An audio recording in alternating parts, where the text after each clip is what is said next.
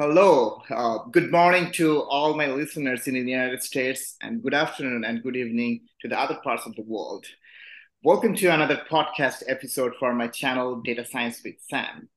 Uh, today's discussion topic is uh, growing footprints of technology in insurance sector.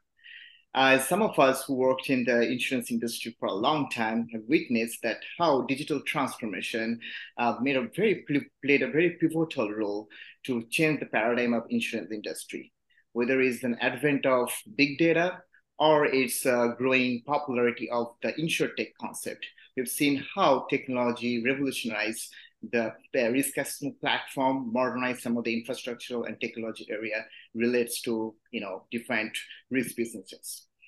To that purpose, I joined by an esteemed guest from insurance industry, an industry veteran, Nick Leimer, to discuss more about this topic.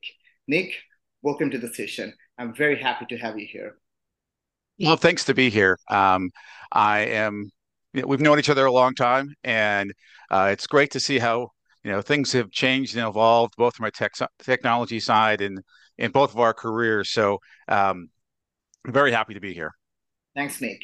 Uh, just for my listeners' benefit, would you like to please uh, talk a little bit about yourself just for introductory purpose? I'm pretty sure my listener would love to know about your professional experience, uh, your recent endeavors in the insurance sectors. Great. So, uh, like I said, I'm Nick Leimer. I'm currently the Senior Technology Director at Coherent, uh, a global technology company with offices globally, but primarily based in New York at this point. Um, started out my career in insurance a very long time ago, uh, in in the late '90s, uh, working for a software consulting uh, company and developing software as an actuarial student, um, and then went from that to a couple other consulting companies then worked for uh, a couple large insurance com- reinsurer and then a, a couple large re- uh, insurance companies.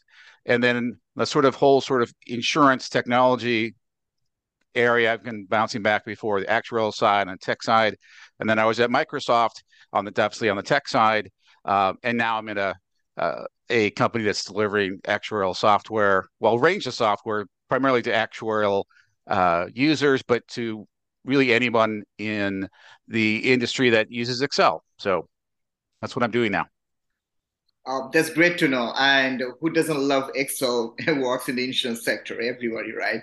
So yeah, we're looking forward to see how Nick's company it actually revolutionized the, some of the Excel practices, which is kind of a very uh, day-to-day, you know, like tool that actuaries or other risk officers and any business users, even the tech people also use for their daily work.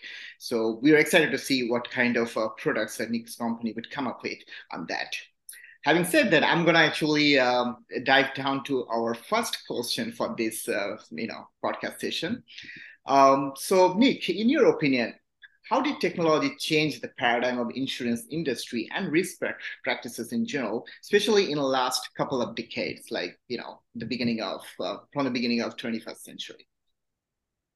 Yeah, great. So that's kind of where I sort of jumped into this whole insurance space and my sort of that first uh, late 90s, just as we move forward uh, into the early uh, 2000s, uh, the company I was working for, their big selling point was they could take processes that were running on mainframes that were taking weeks to do, and they could do them in in hours on people's desktops. So taking this old technology and moving the calculations to uh, your desktop where you could manage it and control it all on your desktop.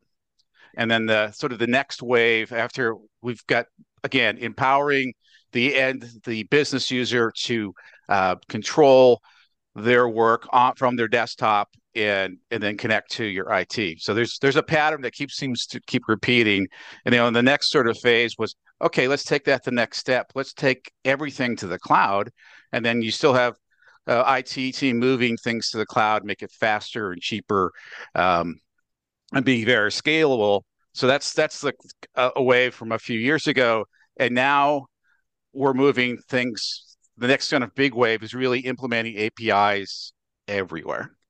Um, but the problem with APIs is people have to build them. So um, so that's one of the things that I'm really excited about the company I'm with now and why I moved there from Microsoft. Um, so again, there were a couple key things that really I took away one time at Microsoft, and it kind of goes to their um, so to their uh, their core motto for the company is empowering people globally to do more. I was like, okay, and and the other thing that I thought was really important, there was also a requirement for all Microsoft employees was use the work of others. So I was like, okay, how do we put those two things together? Plus, they have this great product you've already mentioned, Excel.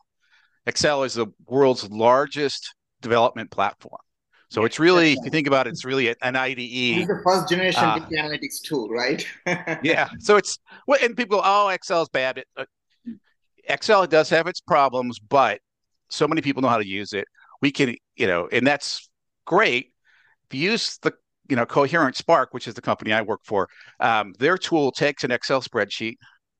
You just have to identify what the inputs and the outputs are and drop it into Spark, which is the application, and it generates APIs that are version controlled, auditable, um, and can run a thousand up to a thousand times faster and scalable. So it's from a technology paradigm shift, you're taking what everyone's using, so empowering everybody on the globe, because there's you know a couple hundred million uh, uh, Excel users out there. We can take their work they already did, they're already their IP, they've already invested in Excel, and now we're adding the scalability, control, and power of the cloud to really liberate them to do whatever they want. So they're you know generating these APIs, which then can plug into whatever, upstream or downstream.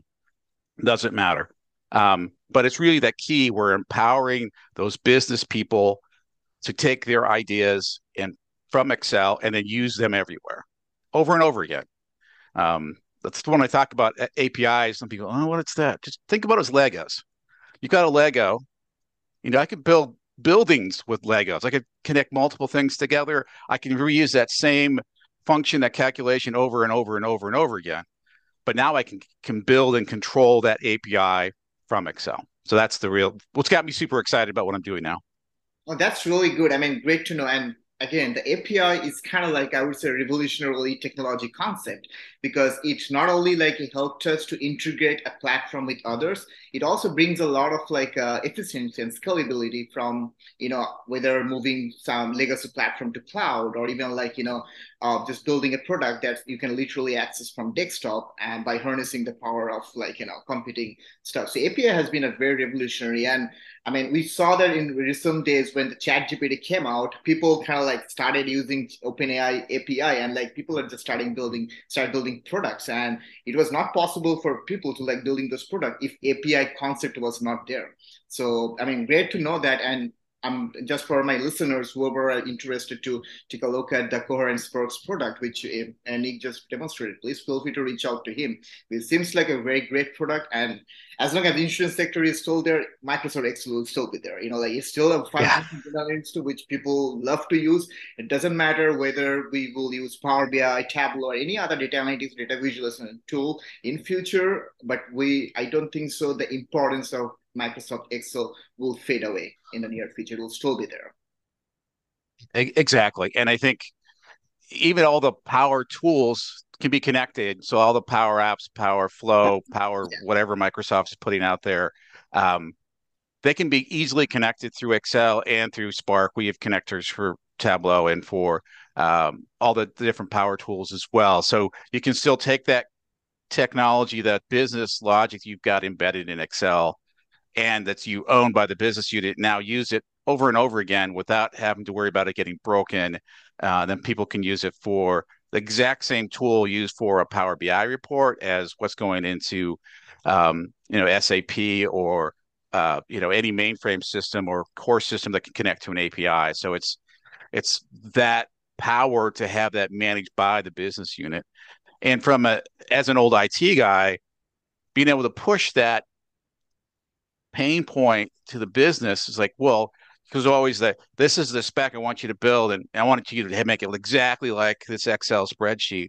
And now we can say, well, you you own that, you own the business logic, and just give us the APIs, and we'll connect all the plumbing, and yeah. then we can promote it to production and it's it's not the back and forth that all those arguments and discussions about oh i want you to do this i want to make this great. You own it. You make that change in in excel. You test it in excel. You're happy with it. Create the api and then we'll cl- plug everything in. So it's and then they can use it for all sorts of things. Anything from productions uh so like valuation to projections to you know valuations. I already said that. Uh, to underwriting or sales or whatever. If they have the same calculation they can reuse it over and over again i mean that's the power of apis is you can reuse that bit of information that's now encapsulated in api everywhere you know, I mean, that's great to know because obviously, as you mentioned um, quite eloquently, right, it's going to actually eliminate those business requirement phase that you don't have to go back and forth between business and IT to understand what kind of API or kind of front end design they need. Uh, all they need they can take the ownership of designing or anything, whatever they want. IT is just going to take care of just plugging the API into the underlying or like backend systems. So it's it's uh, I, I, would say it's a great concept. It's going to definitely eliminate some of the obstacles or like those uh, you know those meetings, those scrum calls, and it, it just like literally going to be like each party will own their controls and they just to like communicate together uh, using the API. So it seems like a very futuristic approach to me, and it's going to eliminate a lot of conversational uh, obstacle in future. So thanks, Nick, for I think it's a really uh, good uh, segue to you know that will gonna bring me to my next question, uh, which is something I'm very kind of like uh, interested to know, um, like because we have seen that uh, that there are so many technical tools that currently we use in our you know actual or you know valuation or pricing world. Like Excel is obviously one of the main tool that everybody mm. uses, kind of like a very universal tool everybody uses. Uh, but apart from that, uh, what do you you know do you think that there are some other technical like essential technical skill set that uh, an actuary or even an underwriter or any risk manager should acquire other than you know having their you know getting their hands dirty on doing excel work. Is there any other technical toolkits that you would recommend them to like use for their day jobs? Yeah no i think um you know i see a lot of people using r and python and sql um, and there's so many more that come down the pipe that are just really variations on some of those. So if you're comfortable working in r or in python and you understand some of the concepts and writing sql queries and that process that can get you so much farther. But it seems every few months there's well, every few months, every six months or so, there's like a new the programming language that we have to work in, or uh, some variation in the whole sort of low code, no code space, which tends to be neither low code or no code. It's just a, a little bit different structure. But if you understand, you know, how basic programming works, um, and understand a little bit of okay, this is this makes sense. This is a kind of an architectural structure. Then that can really help going forward. Um, and, and yeah, because every time I keep running into the low code, no code, and I start playing around, like, okay, this is I could have done this so much simpler if I did it, even in something like C or C.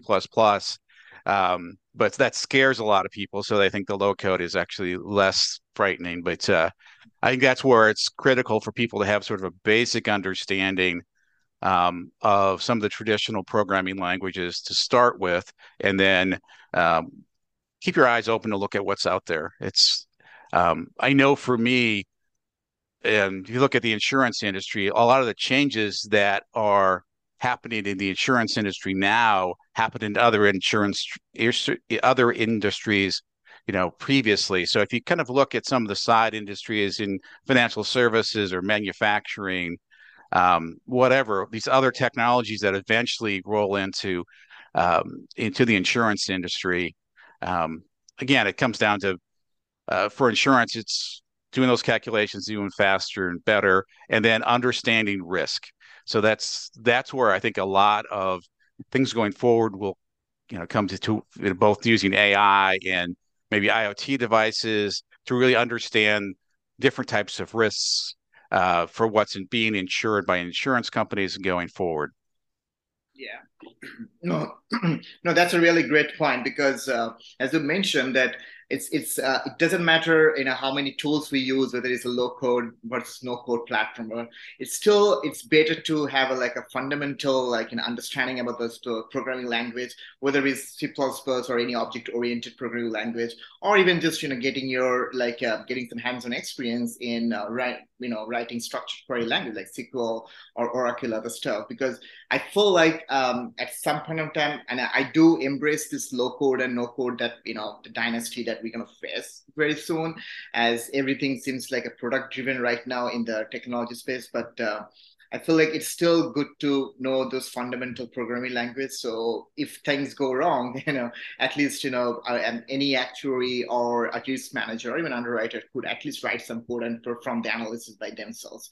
They don't have to basically know a programming language in terms of building a web server, you know, web development, or you know, some like uh, something they need to. I mean, like like they don't have to like acquire skills of like a software engineer uh, from programming language standpoint, but they should know at least a basic like a programming language so they can perform data analysis or some sort of like a due diligence uh, from risk assessment perspective. And R Python, those are like a very great programming languages. I've seen, I'm a little inclined to R because I've seen a lot of um, applicabilities of R in the insurance sector than Python, but I feel like Python is more of like a better programming language since it covers a lot of different aspects, which uh, R is still limited to.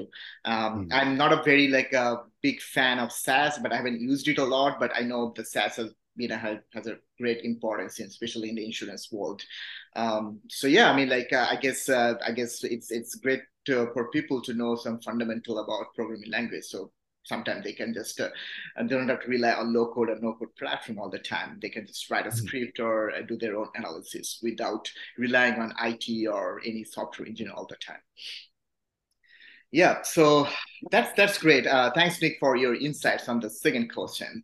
Uh, that kind of like takes me to the third question, which is more of like a very futuristic and a very uh, kind of relevant to what's going on in the outside world with all this chat GPT and the revolution in the space of generative AI.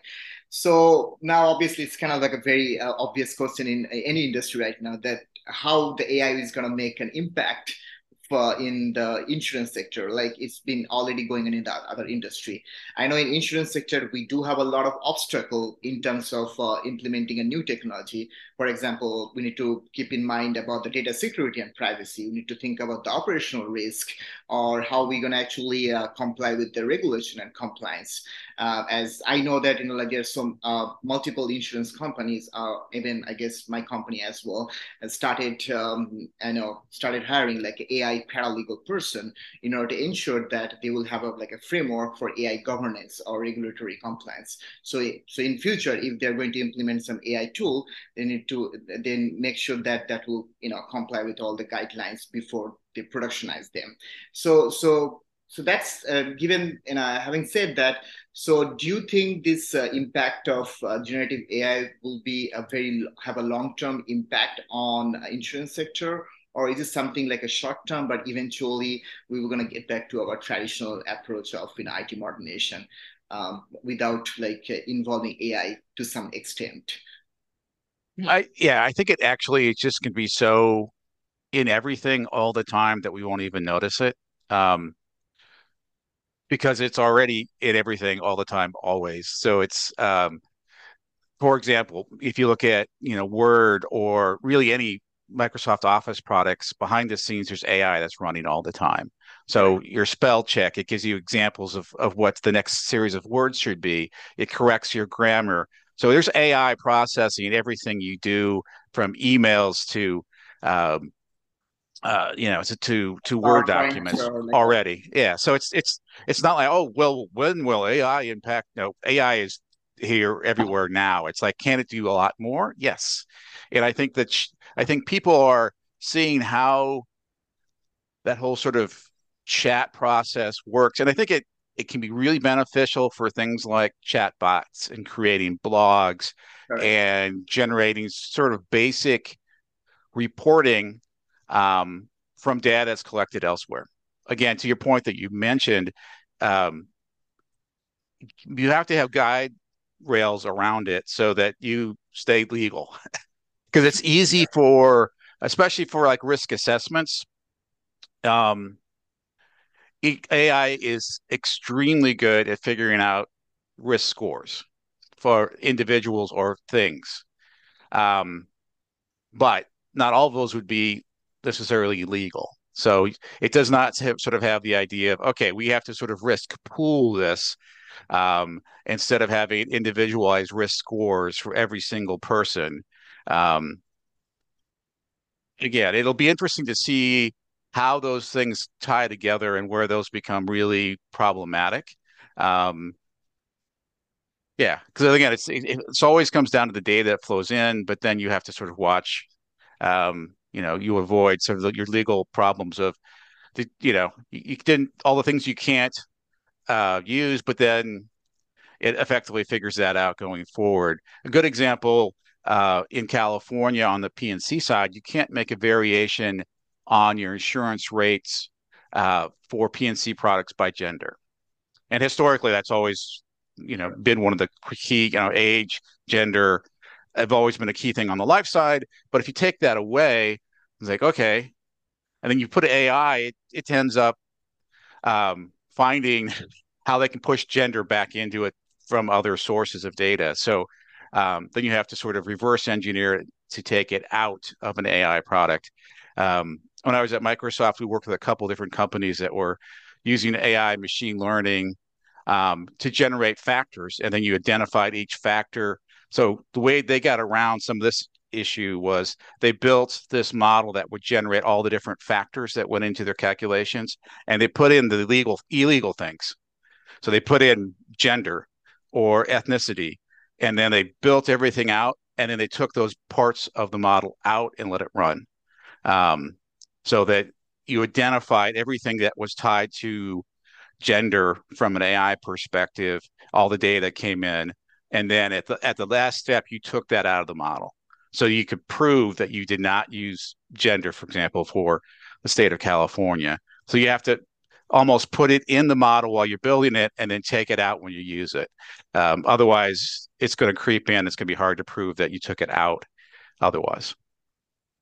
No, that's that's a very great point because uh, you know the I think in uh, in recent days as we are actually taking a like a huge leap in the AI world, the model bias is also one of the very like uh, prevalent issues right now. And most of the cases when somebody use train their model using those demographic information gender race ethnicity it's very imperative that model could be a, uh, show some biasness in the accuracy results so and that's also a very challenging factor. So how we can uh, rely on the you know model result and how we can ensure that the model won't uh, showcase or exhibit any biasness in there. So that's that's one of the thing I guess that will uh, push back a little bit of like progress of AI, especially in the insurance sector. Uh, obviously, uh, uh, anybody uh, whether our pricing team or whether our underwriters is going to like perform their due diligence in terms of margin or you know pricing products they need to consider that you know like uh, they that nothing would be like a bias towards uh, demographic information so that's a very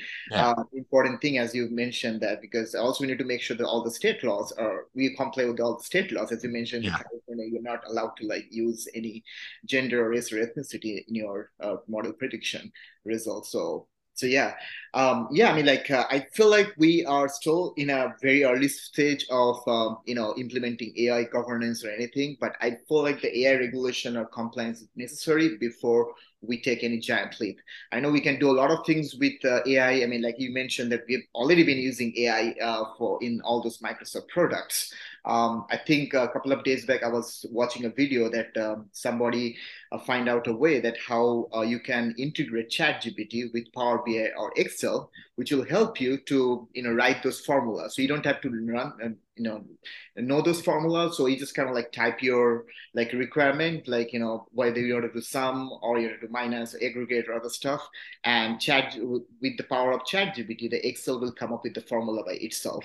So you don't have to kind of go through like a google search engine to find out what's the exact form dax formula for summation aggregation other stuff so yeah so in those cases i guess ai could be very beneficial for any like a non-tech person, especially in the insurance uh, area. So there will be like a less learning curve to learn some of the tools, but still we are, I guess, not there yet. We still need to consider all these uh, elements of risk uh, before we, uh, you know, take a giant leap in that area. Yeah, no, I think it's that example. We've obviously in my company we've explored that as well, and the key thing is it can be really helpful for somebody who's you know want to try out a new or doesn't know how to do something, something you just would Google normally and go, okay, I just need it for and this actually helps you effectively do that in the process and put it into your Excel spreadsheet right away. So it really makes it easier for people to use Excel.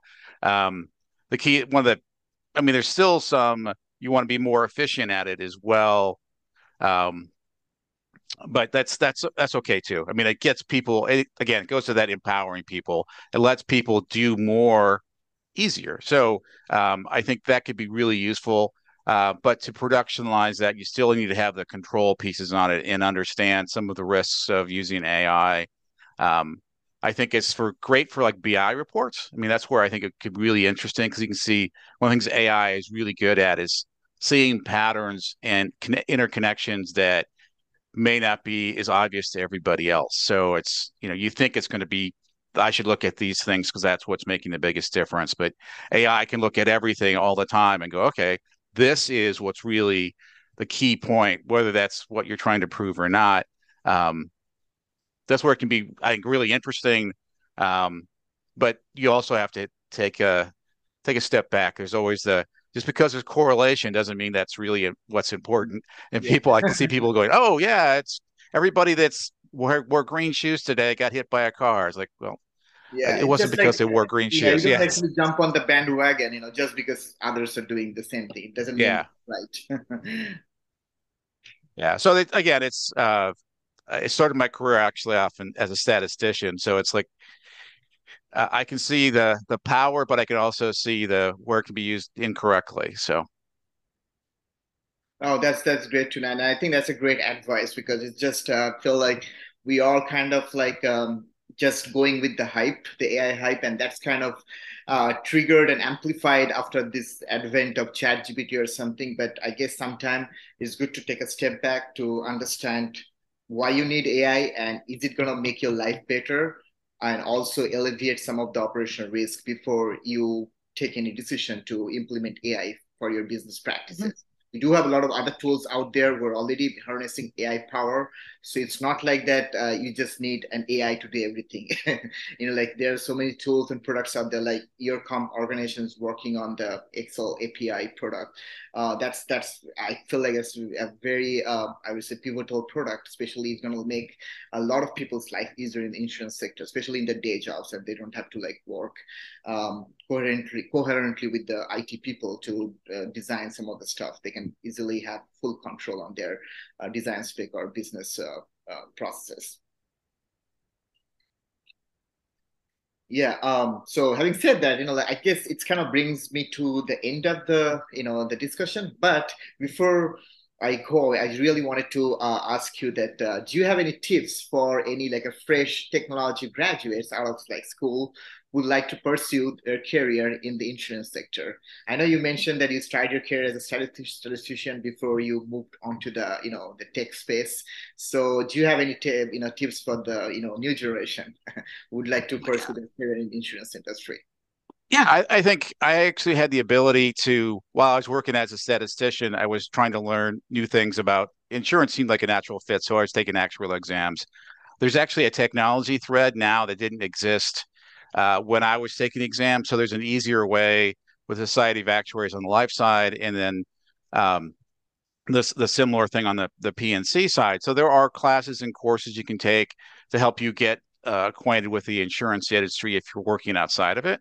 And then from a pure tech perspective, there's so much that's out there for learning new languages or new everything again we talked about from low code to R to Python to C or everything's so much more accessible now with online courses and uh, communities and chat groups that you can be connected to.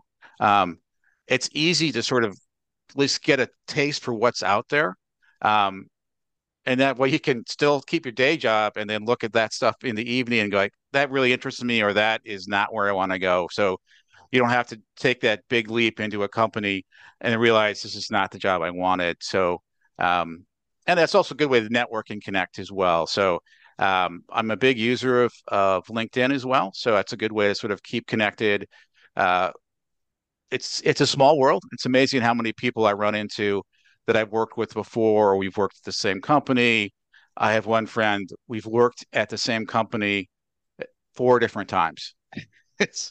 so over the length of my career, like, okay, yeah, and it's it's never we've we never were hired each other or we just ended up uh, I so uh, yeah, in each case I was there first and he came in after, except the last one. The last one he was there and I did was just doing a consulting gig and he was uh was an employee there. So um yeah, it's it's it's a small world and connections are important and uh um I always like to say this too. It's treat everyone with respect because you're going to run into them again later. So exactly, that's just how it works. Yeah.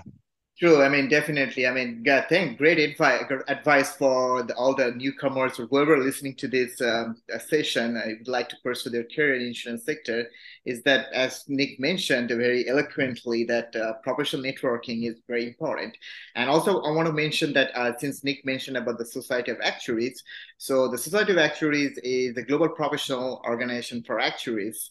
Okay, and if you'd like to know more about Society of Actuaries, uh, please uh, check the caption section. I already uh, shared the link over there, so please take a look at Society of Actuaries and what they usually do uh, to, you know, help the actuaries to become a better uh, working professional in the insurance sector. So do check out the link, and if you have any question, feel free to reach out to me or Nick about social